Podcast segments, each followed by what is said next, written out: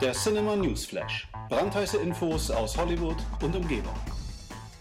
Hallo und herzlich willkommen zum Cinema News Flash. Ja, es gibt Neuigkeiten vom Wüstenplaneten, genauer gesagt von äh, Denis Villeneuves geplanten Dune-Reboot. Da ist nämlich eine Menge, Menge los. Wir haben ja schon mal kurz drüber gesprochen. Damals ist Dave Bautista an äh, Bord gekommen und jetzt gibt es natürlich einen Cast, der sich wirklich gewaschen hat. Äh, wir haben zum einen den Call Me By Your Name Star Timothy Chalamet, der mit dabei ist, dann auch Oscar Isaac, Zendaya, die viele von Spider-Man Homecoming kennen, Javier Bardem, Stellan Skarsgård, Skarsgård, äh, Rebecca Ferguson, Charlotte Rampling, Josh Brolin wird mit dabei sein, genauso wie Jason Momoa. Also da ist echt äh, Hollywood gebündelt mit dabei, kann man sagen. Wirklich talentierte Leute mit am Start.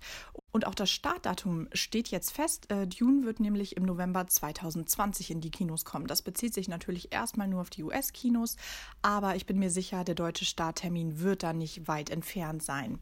Genau, ähm, ihr wisst ja bestimmt, David Lynch hat das Ganze schon mal verfilmt im Jahr 1985. Äh, das Ganze basiert auf einem Roman von Frank Herbert und ähm, ich bin mir sicher, Villeneuve wird da was richtig, richtig Geniales zaubern, denn mit dystopischen Welten kennt sich äh, Villeneuve auf jeden Fall aus. Das hat er ja schon mit Blade Runner 2049 bewiesen. Ja, wir sind da sehr gespannt. Wenn es Neuigkeiten gibt, halten wir euch natürlich auf dem Laufenden.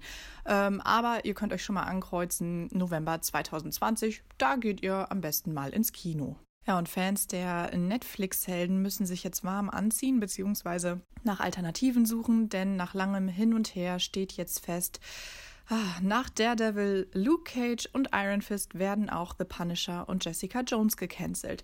Das sind natürlich schlechte Nachrichten für alle Defenders-Fans, denn dieses Team wird jetzt offiziell aufgelöst. Das war ähm, ja leider abzusehen. Ähm, die Serien haben sehr gemischte Meinungen oder äh, Beurteilungen geerntet, äh, aber vor allem Jessica Jones und The Punisher waren natürlich äh, ziemlich erfolgreich und auch sehr beliebt. Ähm, das Bittere an der Sache ist, ähm, die zweite Staffel von The Punisher ist seit kurzem erst verfügbar bei Netflix und bei Jessica Jones ist das Ganze noch mal ein bisschen schlimmer, denn die dritte Staffel ist noch nicht mal ausgestrahlt und ähm, die Cancel-Info jetzt schon zu bekommen ist natürlich ein bisschen bitter. Genau, ähm, das Ganze war abzusehen, denn Disney plant ja seinen äh, neuen Streaming-Service Disney Plus und ach, es war damit zu rechnen, dass Disney äh, demnach all seine Helden mal einsammelt von fremden äh, Streaming-Plattformen. Von daher könnten ja die Helden natürlich bei Disney Plus ein Revival erleben. Ob das passiert, steht aber auf jeden Fall noch nicht fest. Genau, das sind erstmal schlechte Nachrichten. Wie gesagt, ihr könnt euch ja ähm, ein paar Alternativen suchen. Äh, auch ich werde mal, mich mal umgucken, was die Defenders ähm, ersetzen kann. Wird schwierig, aber genau, so ist erstmal der Stand der Dinge. Keine weiteren Marvel-Helden bei Netflix. Ja, und falls ihr euch fragt, hm, bald ist ja wieder Donnerstag, es starten Filme in den Kinos, was kann ich mir denn diese Woche mal anschauen? Dann hätte ich einen Tipp für euch und zwar einen Oscar-Tipp, denn dieser Film zählt zu den diesjährigen Nominierten, heißt Can You Ever Forgive Me und zeigt Comedy-Star Melissa McCarthy mal als etwas zurückgenommenere und äh, deutlich ruhigere US-Autorin und Fälscherin Lee Israel. Und äh, das steht ihr wirklich sehr, sehr gut, dass sie hier mal ernste Töne anschlägt. Ist eine nette Abwechslung. Von daher hat mich der Film wirklich sehr überrascht und begeistert. Ähm, wie gesagt, Lee Israel. Ähm, ist eine Autorin und ähm, wohnt in New York. Genau. Und äh, leider ist sie nach dem Schreiben von mehreren Starbiografien am beruflichen Tiefpunkt angelangt. Und auch ihr letztes Werk über die Kosmetikunternehmerin Estee Lauder wurde von den Kritikern verrissen. Demnach kann Lee natürlich leider von ihrer Agentin nicht mehr auf allzu viele Aufträge hoffen und ähm, schleppt sich eher von Bar zu Bar, als dass sie hinter der Schreibmaschine sitzt. Das ändert sich aber, nachdem sie einen Brief der Komikerin Fanny Bryce aus einer Bibliothek gestohlen und anschließend verkauft hat.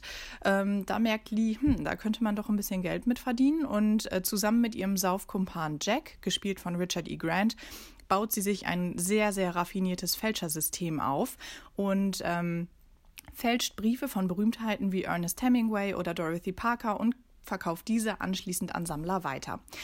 Ja, es dauert aber natürlich nicht lange, bis auch die Behörden auf Lee und ihre Briefe aufmerksam werden. Das äh, ja, ist der Plot, kann man sagen.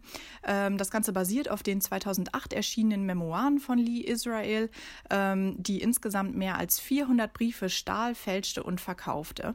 Und ähm, das Ganze ist wirklich eine sehr, sehr spitzzüngige äh, Tragikomödie von Regisseurin Marielle Heller, die schon The Diary of a Teenage Girl auf die Leinwand brachte.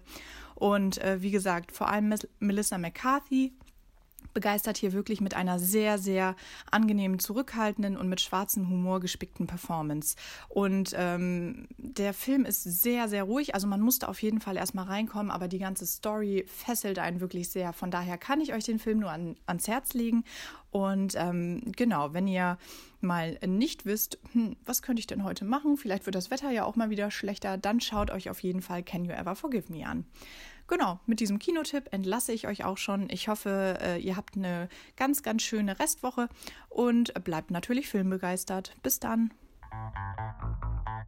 Der Cinema News Flash. Brandheiße Infos aus Hollywood und Umgebung.